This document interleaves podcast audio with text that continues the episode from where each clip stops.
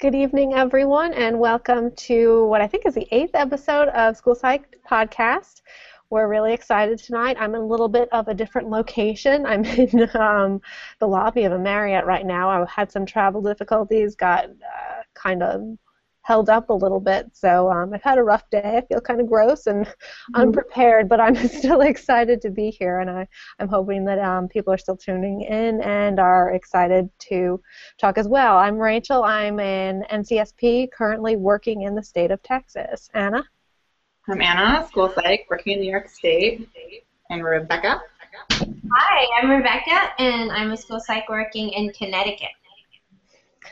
I'm going to tell you guys a little bit about how to participate tonight. Um, I'm going to have, as we're chatting, I'm going to have the windows for School Psych, your school psychologist Facebook page, also School Psyched podcast page, and Twitter, all open. So you can um, comment or ask questions on any of those pages. You can on Twitter use the hashtag Psyched Podcast and um, feel free to comment anywhere on the other pages. I should get notifications as we go. Very nice. We definitely want a lot of participation. Um, okay, before we get into our topics, um, I know, Anna, that you had posted a poll if you wanted to talk about that a little bit.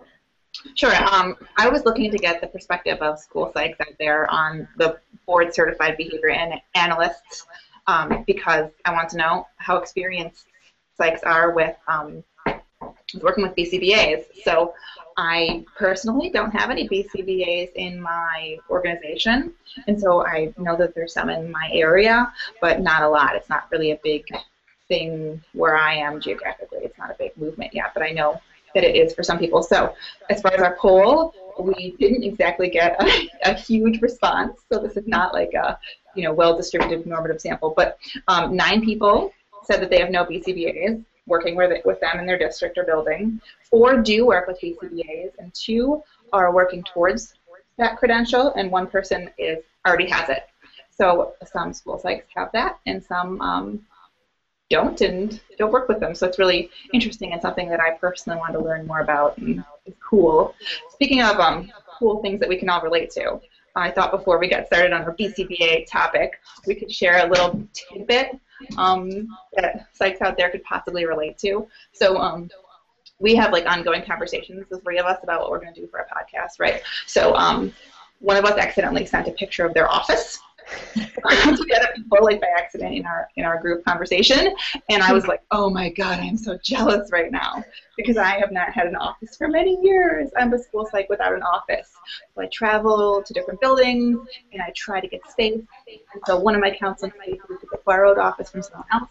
One of my other counseling spaces is the OTPT room, where I have my little corner where I do counseling while the OT's over here doing OT, the PT's over here doing PT. Sometimes the speech person's at the table over here. It's just a big hot mess.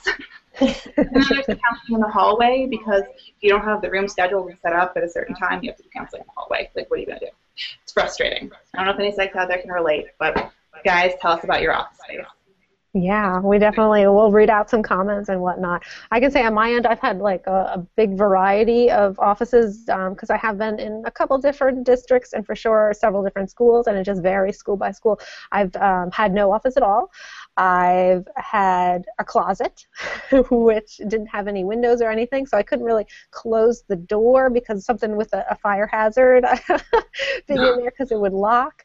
Um, and then I've had a small classroom to myself for one year, which was really nice. I had an office, like a big fancy office up at the main uh, front office there, which was cool. And then this year, I have an office with a conference table and lots of chairs, but that's mostly because I'm expected to, as part of my duties this year, run annual meetings. So um, I kind of wish that I could trade in the big office with the conference table um, if I didn't have to run all those meetings, type of thing. Mm-hmm. But how about you, Rebecca? What's your situation?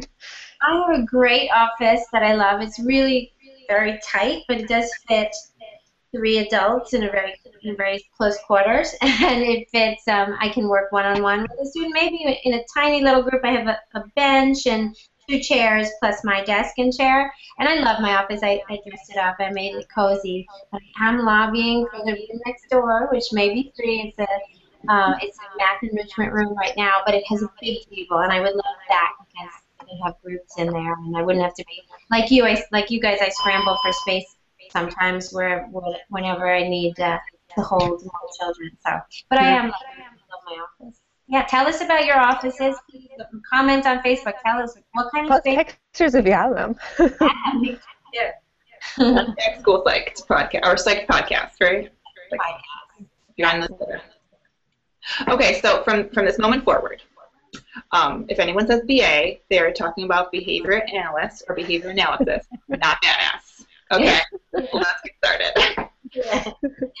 All right, so should I introduce our guest? Are we ready, guys? Go. Mhm. Okay, so our guest is, I'm really excited to have her. She's Dr. Christine Reeve. She's a consultant to schools working with ANC across the country, a behavior analyst, a university professor, a blogger, and an author. She also runs an awesome Facebook page that posts um, articles and resources called um, Cla- uh, Classroom Autism News. I hope I'm saying that right, but I'm going to make sure. And so I think we're ready to introduce Chris, Dr. Reeve. All right, let's bring her on in. Hey everyone, I'm Sounds Christy good. Reeve, Chris Reeve. I am from Autism Classroom News, Autism. um, and uh, Oh, I can't see you yet. I'm sorry. Yeah, wait, let's just let me double check. Ooh, you might have to hit the camera button. Up. There. There, there. Are we good now? We're good. Sorry. um, and I run uh, a blog as well as a Facebook page that's designed to share for schools and families uh, who are working with students with autism um, across spectrum, across the ages, and trying very hard to keep the information out there so that everyone has access to it and share resources as we find them because no one has time to find them find every resource out there on their own. Mm-hmm. Very cool. For sure, kind of a, a, I think a theme that we share is, you know, getting resources out to people. Yeah. Right. So, um, Chris, for those of us who are un- unfamiliar, to tell us a little bit about BCBA, what it means. So, what do you have to get there to be one? I'm a board certified behavior analyst and the D is for the doctoral level. And there's actually three different actually now there's four different levels of certification. There are behavior techs um, who are not necessarily certified behavior analysts. There are behavior analyst assistants who are BCABAs. Um, generally, they're folks with bachelor's degree and uh, three or four courses and supervised experience. There's a master's level, which is the most common, and people generally have a master's in a related field as well as supervised experience and a specific set of courses. And then there is a doctoral designation now that requires a doctorate, doctorate in ABA related material with a behavioral dissertation and specific coursework. Um, and so I actually, I've been a behavior analyst since before there was a national certification. It started as a Florida certification in our developmental disabilities community. And I became certified through that, and then I became certified at the national level. Many states now also have licenses in behavior analysis that generally will take the requirements from the BCBA, uh, but will control them on a state level to protect consumers. Um, so we're seeing that happen more and more. Okay. Very. I thought it was interesting. One of our viewers had posted that, um, as far as school psych programs, that I think in California that they were integrating that into school psych programs, so that I'm assuming that when you're graduating as a school psych, you also maybe have that credential as well. Yeah, I thought that was really interesting. I had not heard that before. Um, it's a good overlap to have. So it was interesting to see that California is really kind of taking that initiative. Mm-hmm. Um, I, I knew um, I had a colleague last year who uh, there was a push from our district that uh, we wanted more BCBA BAs um, because we had a lot of parents that were asking for that type of therapy in the school system, and we had been contracting for it, and so the school wanted to provide, you know, our own staff people because it would be a lot cheaper. And uh, so our district was like, hey, psychs, anyone maybe look at your courses and let us know if you might be close to getting that. If you have to take a couple more classes to do it, you know, please do it. The district was pushing for that. And so I had one colleague who decided to do that. And it ended up she needed an extra year and a half of coursework in order to get that. So it wasn't just a one or two classes thing um, for her. Yeah, generally you won't see a lot of overlap between the school psych curriculum and the ABA curriculum unless the school psych program was a behavioral program. My background's actually in clinical psychology, and I've kind of been grandfathered in over time. But my clinical psychology program was very behavioral. Um, and so some people, most people are probably going to need about five to six classes in order to get certified, and then you need generally about a year of supervision at the master's level. Um, I've had a number of school psychologists that I've worked with um, in in my consultation that I actually did supervision with, who then became certified. So as part of our contract with the district, I actually worked with them to become certified to be that kind of resource for their district. So Very cool. when you do you do um, Chris, do you do any counseling at all as part of your treatment, or is it no? I work I work almost entirely with school systems, and I work with students sometimes in the school systems, and I might work with the teams to develop the behavior programs or the educational programs or training the teachers. But my job is really more working with the staff than the kids themselves. oh, I see. And so you're working with them on behavior programs. Is that how is that different from a behavior plan that a school psych would work with teachers and staff? It's it's not that different. Generally, I'll go in and do a functional behavior assessment. Sometimes it'll be on a student that maybe the school psych already did one, and we're still not seeing any kind of changes. Sometimes it might be that there is none, but it's a high-profile case, or the family is pushing for it, or school psych is asking for more help, and so I'll go in and do an FBA kind of as an outside consultant. I have some school districts that I contract with on a regular basis. One, for instance, is a large district. It has its own two CBAs within it. So my job is to do the assessment, is to be a sounding board for them. And a, then I have another one that's a very small district where I do a lot more of the FBAs for the kids with developmental disabilities of different kinds. Okay. hmm Yeah. So I'm sort of wondering about the connection between um, behavior analysis in schools, and like I don't have any in my school. I know um, in my area there's two districts that require autism specialists to gain that credential to continue their employment, and also um, a behavior specialist, like a district-wide position. One of the districts in my area wants someone to have that credential to help support the entire district. Um, so I know those two things, but um, overall, it sounds like consulting and writing behavior plans are, are two things where like a school psych might interface with a BCBA. Yeah. What about like ABA itself, like teaching kids through ABA? Is that something that you guys help set up or? Yeah, and, and it, it really depends. You know, it's so. I'm sure you guys have experienced the difference in school psychologists across the country. Like, as I've gone across the country over the last 15 years, what school psychologists do differs tremendously from place to place. So I have districts where all the school psychologists do is test, and I have other places where they're almost mini administrators. And I have other places where they really do the counseling, and other places where it's the guidance counselors do more of the counseling, and the school psychologists have other. Behavior analysts are kind of the same way in terms of how we interface with the school district. So depending on what the role is, I might come in as a consultant and help figure out a plan that the school psychologist then oversees and, and sees through within a classroom. Um,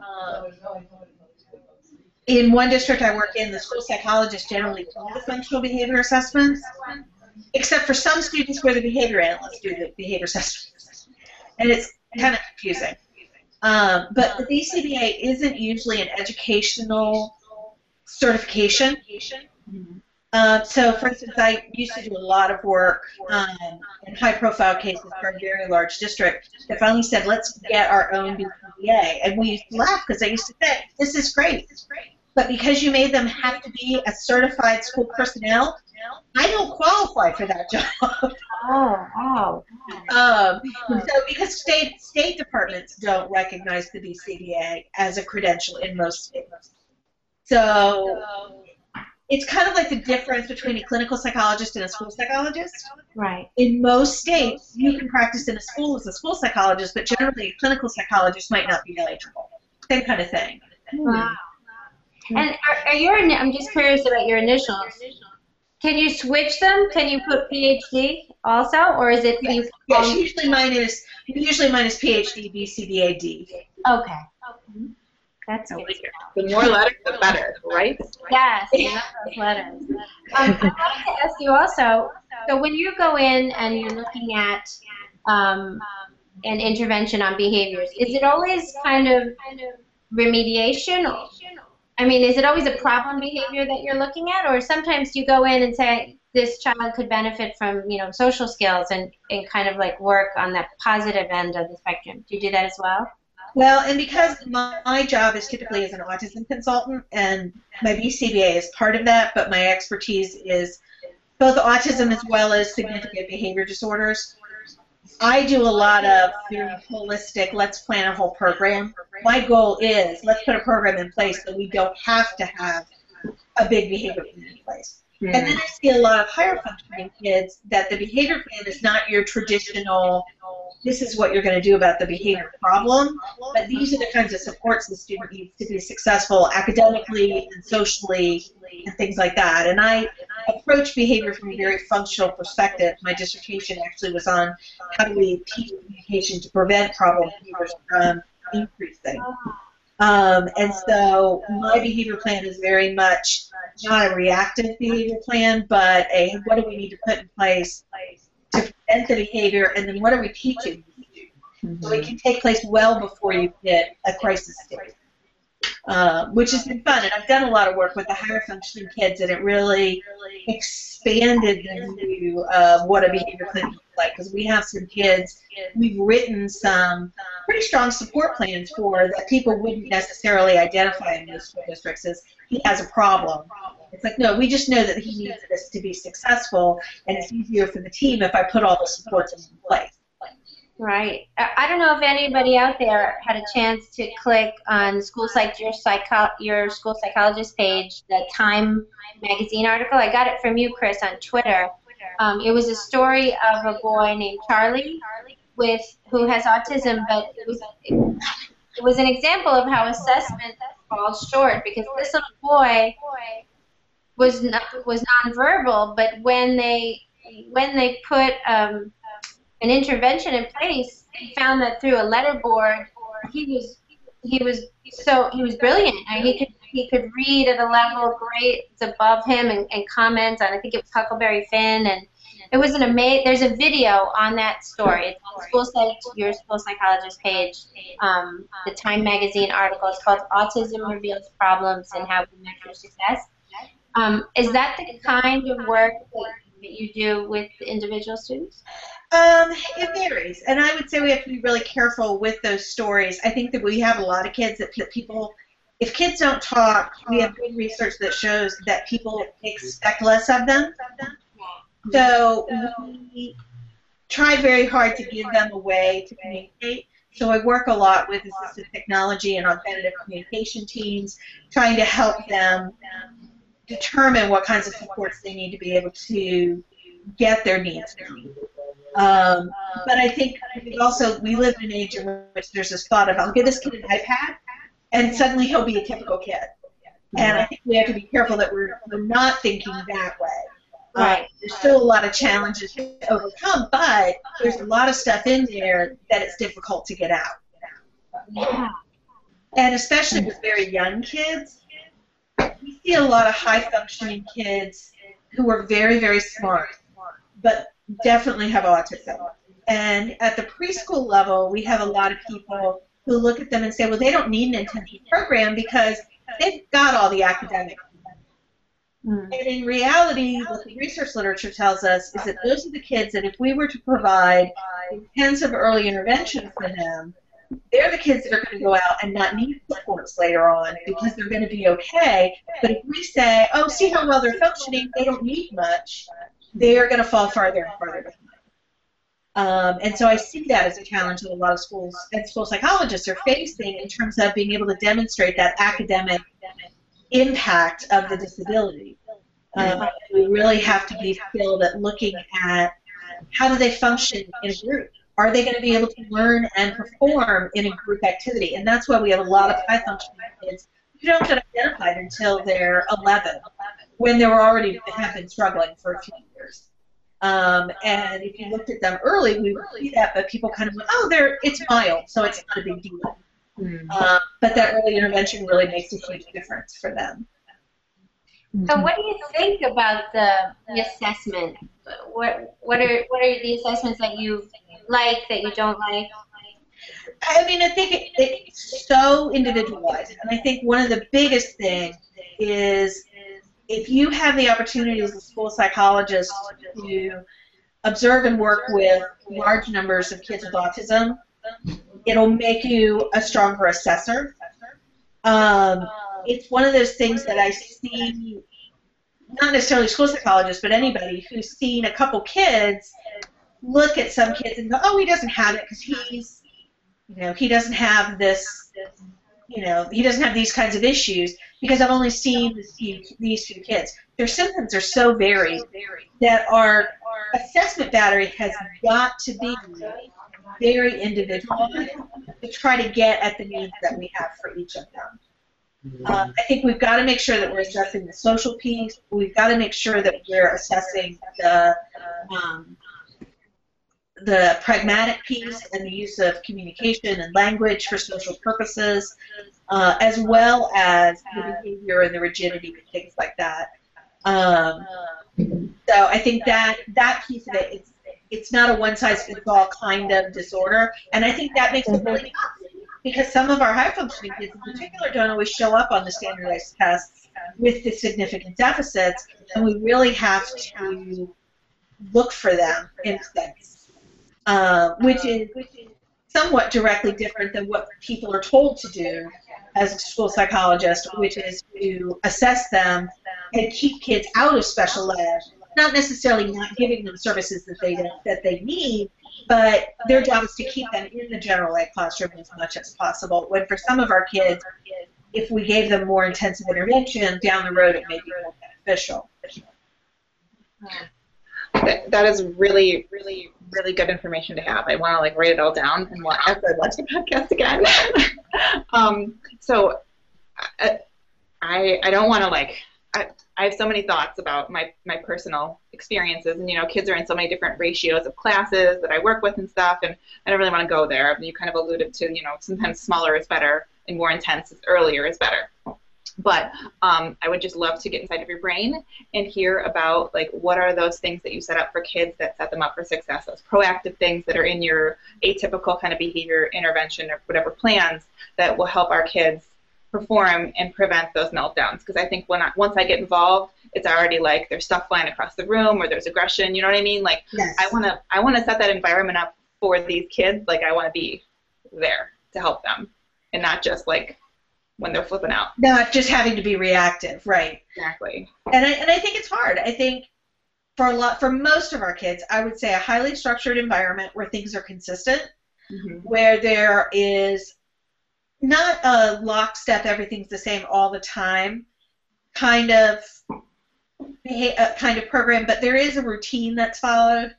Um, I used to think that flexible was really kind of what I was looking for in a teacher for a kid with autism until I discovered that you could actually be too flexible, and that was even worse because I had a teacher who could never have the same thing at the same time every day. Mm-hmm. And I mm. remember sitting down with her and saying, I, we chose her because she was, she was going to be so flexible. She's a great teacher.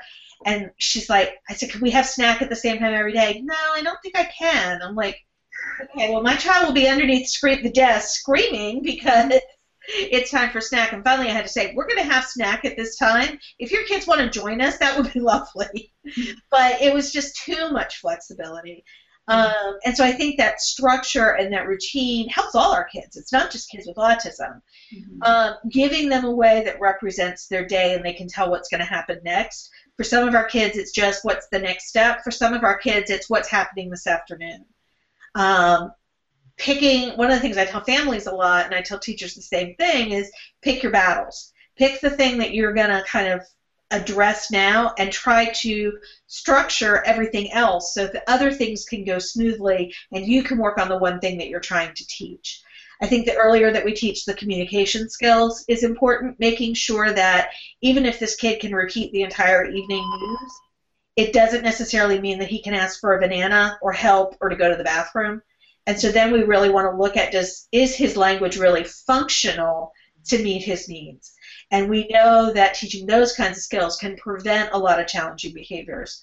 I think teaching self regulation early on is critical. If kids are at a point where they can begin to learn to monitor and understand their own behavior to some degree, mm-hmm. um, whether it's just learning to do a token system that the teacher handles, all the way up from using something like the incredible five point scale to say, I'm a four, and in order to get back to a one, I could ask to take a walk and get a drink of water, get out of the classroom, and maybe that'll bring my level down.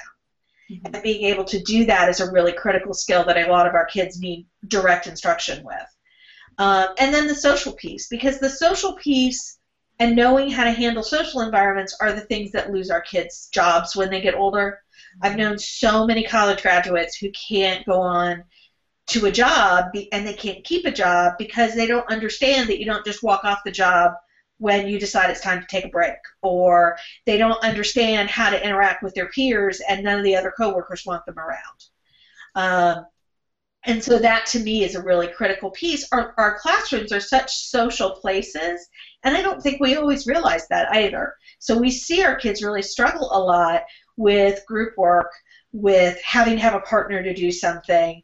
You know a lot of times they are the kid that people are like well he knows everything but i don't want to be with him Mm-hmm. He tells me that he knows everything, and he doesn't let me talk. you know, mm-hmm. I always he always has to be the leader. I don't want him to always be the leader. We have to teach them how to manage those situations because those are real life situations that we all find ourselves in. Mm-hmm. So to me, those are really the preventive pieces, or that social communication piece early on, and the self-regulation. That if we can teach those, now for our kids that are more complex, it's being able to follow a direction, being able to do simple tasks, being able to follow a schedule. We're at a much lower level, but we really have to get those basics in there because otherwise he's going to be 11 and we're going to just be following him around the room trying to get him to do something instead of him being able to sit down and do it. Hmm. I also think independence is a huge one. So I use a lot of independent work systems, structure to help kids learn. I'm going to do something I know how to do, and nobody's going to help me. Uh, because a lot of times our solution is these kids need a lot of supervision. We add people to them, and then they come to depend on those people. So we have to be really careful about how we structure that. I've, I've for sure seen that a lot at the high school level, where kids come in from from you know moving up into ninth grade and they've had a one-on-one aid for so long, and we try, and I'm like, mm, let's try and get away from that, and not only are the kids dependent on that, but the parents are used to that, and it's right. hard to away from. And a lot of times the parents are used to having the same person all day. So they're used to being able to go, say, to the aide and get information about how their kid's day was. And I have a real issue with that because that's really the teacher's responsibility is to be the person that knows what's going on with the kid. It shouldn't be left up to a paraprofessional. And then I've also seen kids, especially in smaller districts, where they've had the same aide for five years and it's like okay they're a little like too close now. And now and then switching is really hard for them uh, because that person's not going to follow them around for the rest of their life. So in, in listening to you um, and I mean, I think that we can all, yeah, picture how school psych and uh, BCBA and in a lot of these interventions can for sure work together, and there seems to be a lot of overlap there. Now, what about um, when a BCBA is hired to come in for the purpose of ABA therapy? What can you just tell us a little bit about what ABA therapy might look like in the home setting, and then also in the school setting, and if there's any differences, and and how we should be working with people to facilitate anything with that? Um, I'm assuming when you say ABA therapy, you mean like a discrete trial program that the kids are getting, especially early on. Um, and so they're getting a very structured kind of teaching that we can do in a classroom. Um, and I think one of the things that I advocate for is different districts do it different ways. Some are okay with the home people coming into the school. Florida has a new rule that says that, that they have to allow outside home professionals to come into the classroom and provide services, which has been an interesting adjustment for our schools. Um, and so some, you know, it, it, varies based on the situation and the district and things like that. In most places that I work, our goal is to move the child into school and provide the program that he needs in school. But we also want to have coordination with the family so that if they've got a professional working with them at home, we want to make sure that we're on the same page. So we sometimes will do monthly meetings. We'll share data. Um, we'll have I have a, a student right now who has a huge team of people from home and school, and we use Dropbox to share videos and pictures and things like that about the child of what she's done during the day so the home people can see how it's being done and the school people can see how things are done at home. And that's really helped to kind of both build trust with the family as well as helping to support them in on each side and helping this child be successful. And she's been beautifully successful because of it. Um, so i think that collaboration is really a huge piece um, and I think school psychologists can work really well with the teachers to help them figure out how can they collaborate in a way that doesn't completely overwhelm their teaching. Because uh, I think that's hard. but we do a lot of I do a lot of training with schools personnel in providing discrete trial programs mm-hmm. in coordination with home.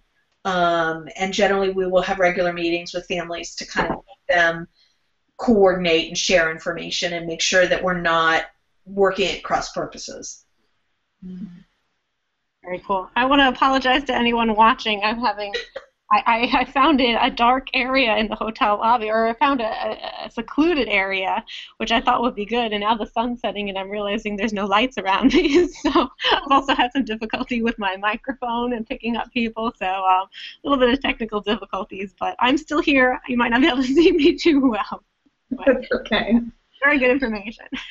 yeah, really, really interesting. So uh, it sounds like we can work with teachers and helping make the communication easier because that's it's it's so hard that that part and yeah. the time for teachers to communicate with each family and to make that connection and to work together. Um, do you have any tips for like working with families and how to make that good? I try, you know, we one of the things I do is I try to set up some kind of structured communication system that goes back and forth to home and school. Mm-hmm. I often will do one that's almost a check-off system so that they can get information, parents can get the information that they want in a way that doesn't involve the school having to write a novel to go home every day. Mm-hmm. Um, I generally will ask families what they want because I've had some families that are like, please don't send me a note home every day. I can't look at a note every day. Send me a weekly summary. That I can handle. And I have other families that are like, could you like send me an email like every 10 minutes? Because then I would really know what's going on. And of course, you know, obviously that's not possible. But there has to be some common ground and some in between. So generally, what I do is I set up a structured home note that teachers can fill out quickly, mm-hmm. aides can fill out parts of it and give some substantive information. Like he did his independent work system completely by himself today.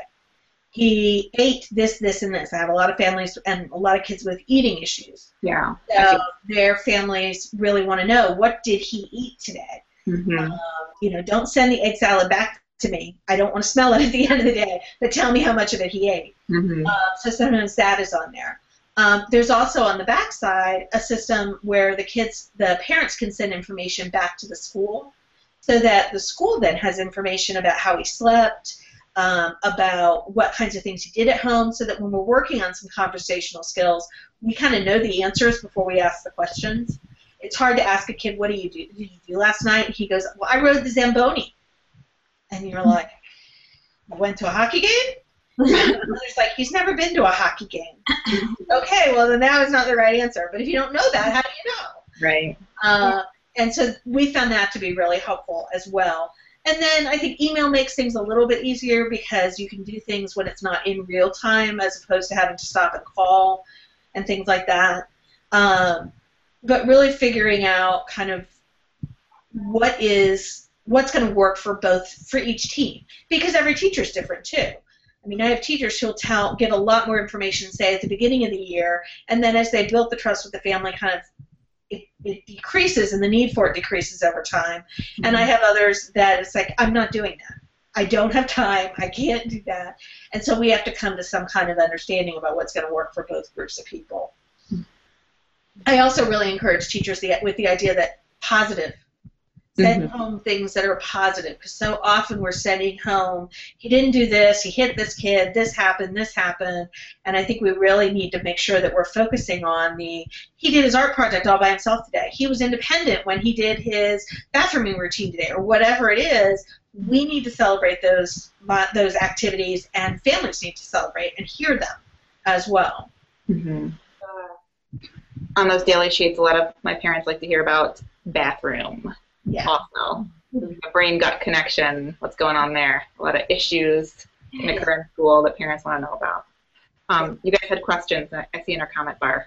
Yeah, uh, well, I'm really wondering because um, in my program, we spent just a, a, little time learning exactly kind of how to do an FBA well, and we didn't. I, I feel like that's something that I could really, and I have, you know, made attempts. I have done it, um, and I re- keep reading about it and keep trying to learn. But I'm wondering if you could kind of walk us through for school psychs that do use FBAs or are trying to learn them, kind of um, like a mini example of what that would be like for you.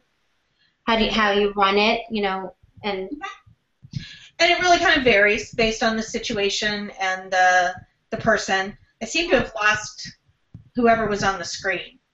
You did? Yeah. I still have us all. Okay, maybe it's just me. Um, I just have a big blank screen. Oh. Um, move your mouse. Move your mouse. Maybe okay. Oh, maybe that's what it was. I don't know. um, no, it went away. When Anna came on, it was there. But when there, but now it's gone again. Okay. Fun. So I hope that things are okay. I don't know. I actually did a series about that on my blog because I think, and it's kind of long because it's all the different pieces. It kind of takes you from yeah. defining the problem all the way through developing a behavior plan.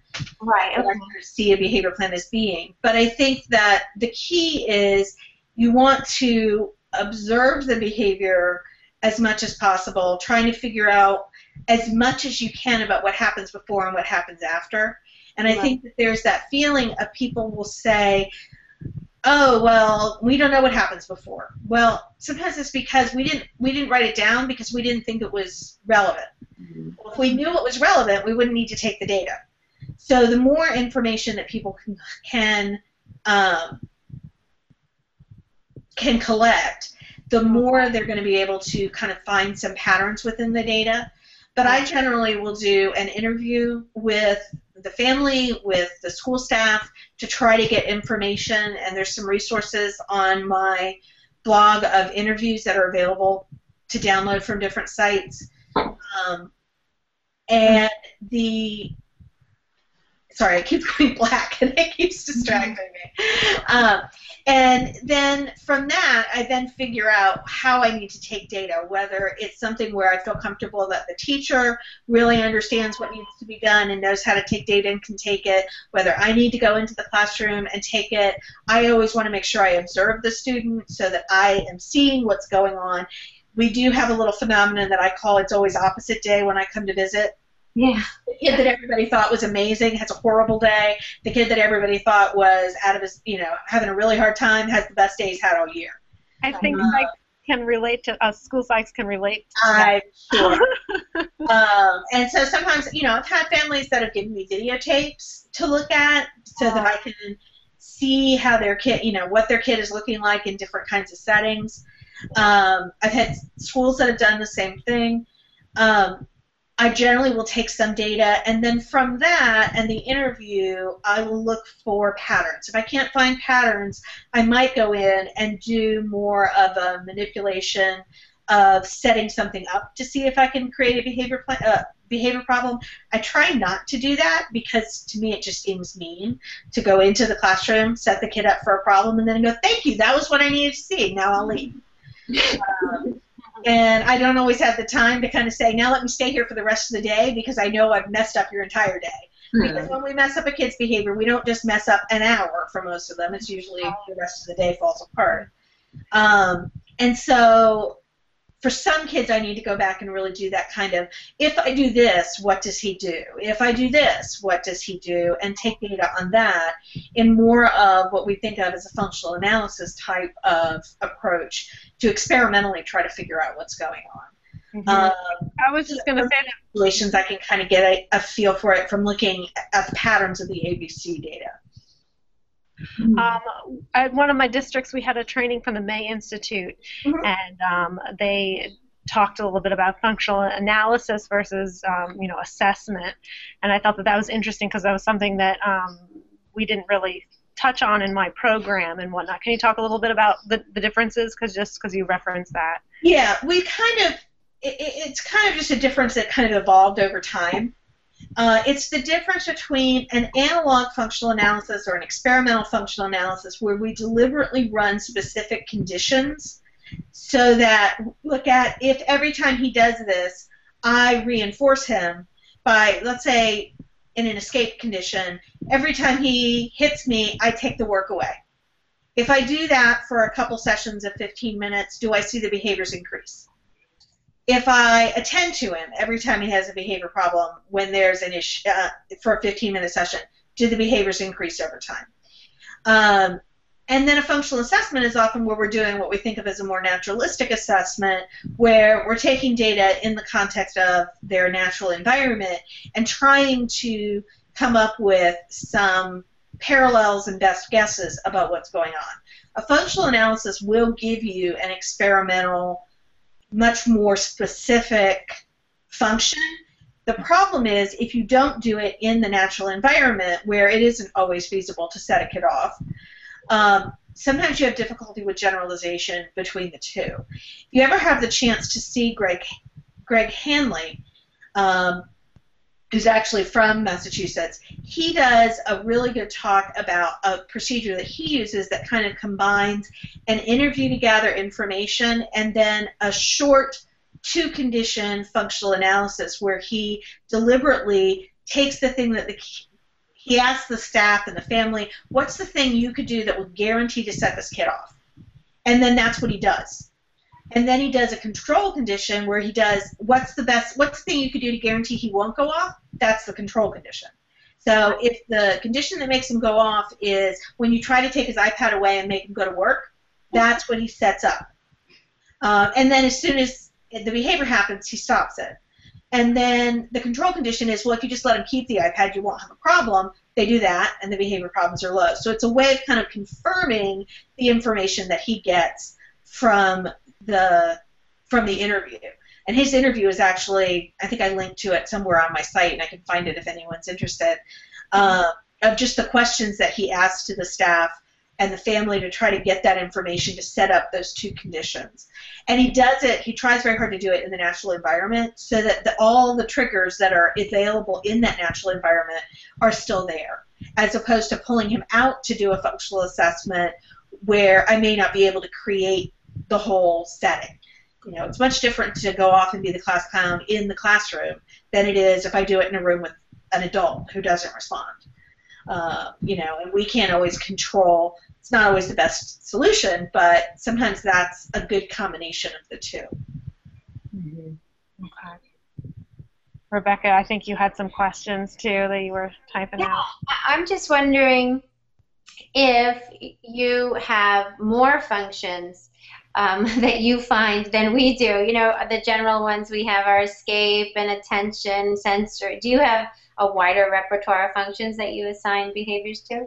I would say, and it's funny because my thinking about this has evolved over the years. I would now say that almost all functions kind of fall into one of two categories. You're either trying to get away from something or you're trying to get something. To me, I don't worry so much about the function and its name of whether or not it's attention, escape, or sensory. I worry about what are the specific conditions. So I train my students when they write hypothesis statements, be specific say, you know, when he's presented with this kind of situation, he responds with this type of behavior, and this is what normally happens, as opposed to just telling me he tries to escape. Because that doesn't tell me what he's trying to escape. He might be trying to escape the cafeteria because socially it's an overwhelming experience. He might be trying to escape the math homework. He might be trying to escape the teacher yelling at him. Um, there are various ways you can look at it, and I see that uh, someone had talked about the the debate about power and control being a function. Yeah. I would say that to me, power and control is a function. It's the key to all the functions. Um, we have kids that engage in behavior to get people's attention, and people will say, "Well, he gets attention all the time. Why would he be having behavior problems?" The reason is typically because consistently he can get attention more quickly, more easily, more reliably with the behavior than he can with a more appropriate behavior. Raising his hand, sometimes people don't call on him, calling out the teacher's name, sometimes she tells him to wait and then doesn't come back. But if he falls on the floor and starts screaming, people come every single time. Hmm. And it's the ability to control gaining the attention that to me is really the big piece for it. And I think we see with a lot of our ED kids, we've seen that for those kids who are have emotional difficulties, as opposed to say our our kids with developmental disabilities, we've really had a hard time figuring out how do we make this model that we develop for individuals with DD match these average functioning kids with emotional disorders. And I think we have to look at some of the automatic reinforcers that play a role. We have some kids who engage in behaviors because it makes their anxiety decrease. Yeah. Um, acting out in a certain way gets me, um, you know, some level of relief because I no longer have to wonder when the teacher's going to yell at me. She's yelling at me now. I made it happen. It happened faster. Um, and so that's an intention, but again, it's the control piece that's really making it the most efficient and making it the one he chooses. That makes sense. Uh, Chris, I wanted to ask you because today in our um, conversation before the podcast, we talked a little bit about the comorbidity um, in autism with anxiety. You just mentioned anxiety and also depression. Do you, when you find that as part of the um, the presenting problem for a student, how do you address that with a behavior plan? We work a lot on self-regulation. Um, we have some research now that shows that kids with high-functioning autism, particularly with depression and anxiety, respond well to cognitive behavioral therapy. So I have a number of guys that we've recommended that as part of their behavior plan because they need to learn how to rework how they think about situations. You know, they tend to do that. Everything's my everything bad is my fault, and everything that's good that happens to me just happens, and I don't have any control over it. And we want to think about, um, you know, how do we get that self script rewritten, and then how do we teach them how to manage their anxiety? So we do a lot of relaxation training, a lot of desensitization, a lot of really cognitive behavioral strategies and then give them supports. We, I really like the incredible five point scale as a self regulation. It's easy, it's simple, and everybody has the same kind of language. So if I walk up to a 15 year old and say, hey, you're looking like a four, I don't have to say, you're looking like you're out of control. All I have to say is, you're looking like a four, and he knows what that means. He knows what to do from that because we've practiced it. Um, I use social stories a lot with those kids uh, just to introduce concepts so that they have like the whole information. I don't necessarily expect the social story to change their behavior, but I know that at least then they've got the whole picture. Um, and it helps them understand a little bit better the perspectives of other people and things like that. So I think the self-regulation, the self-talk, and some of those cognitive behavioral strategies we want to do, but we want to make them concrete as as concrete as possible So structured like the five-point scale, and there's an anxiety curve that Carrie Dunbar talks about that uses the same principle. Um, those kinds of tools that we can pull out where they can see it often really helps our kids. Yeah. Uh, because just talking about it doesn't help them because their communication is one of the things that makes them anxious. Hmm. Awesome. Um, I know we're about to wrap up. I have one more quick question for you. We talked a little bit about um, the similarities uh, between a BCBA and a school psychologist. What are some of the differences? What are the, some of the things that maybe um, you might be trained to handle uh, where we're maybe not super informed about? Where where should we be deferring to you?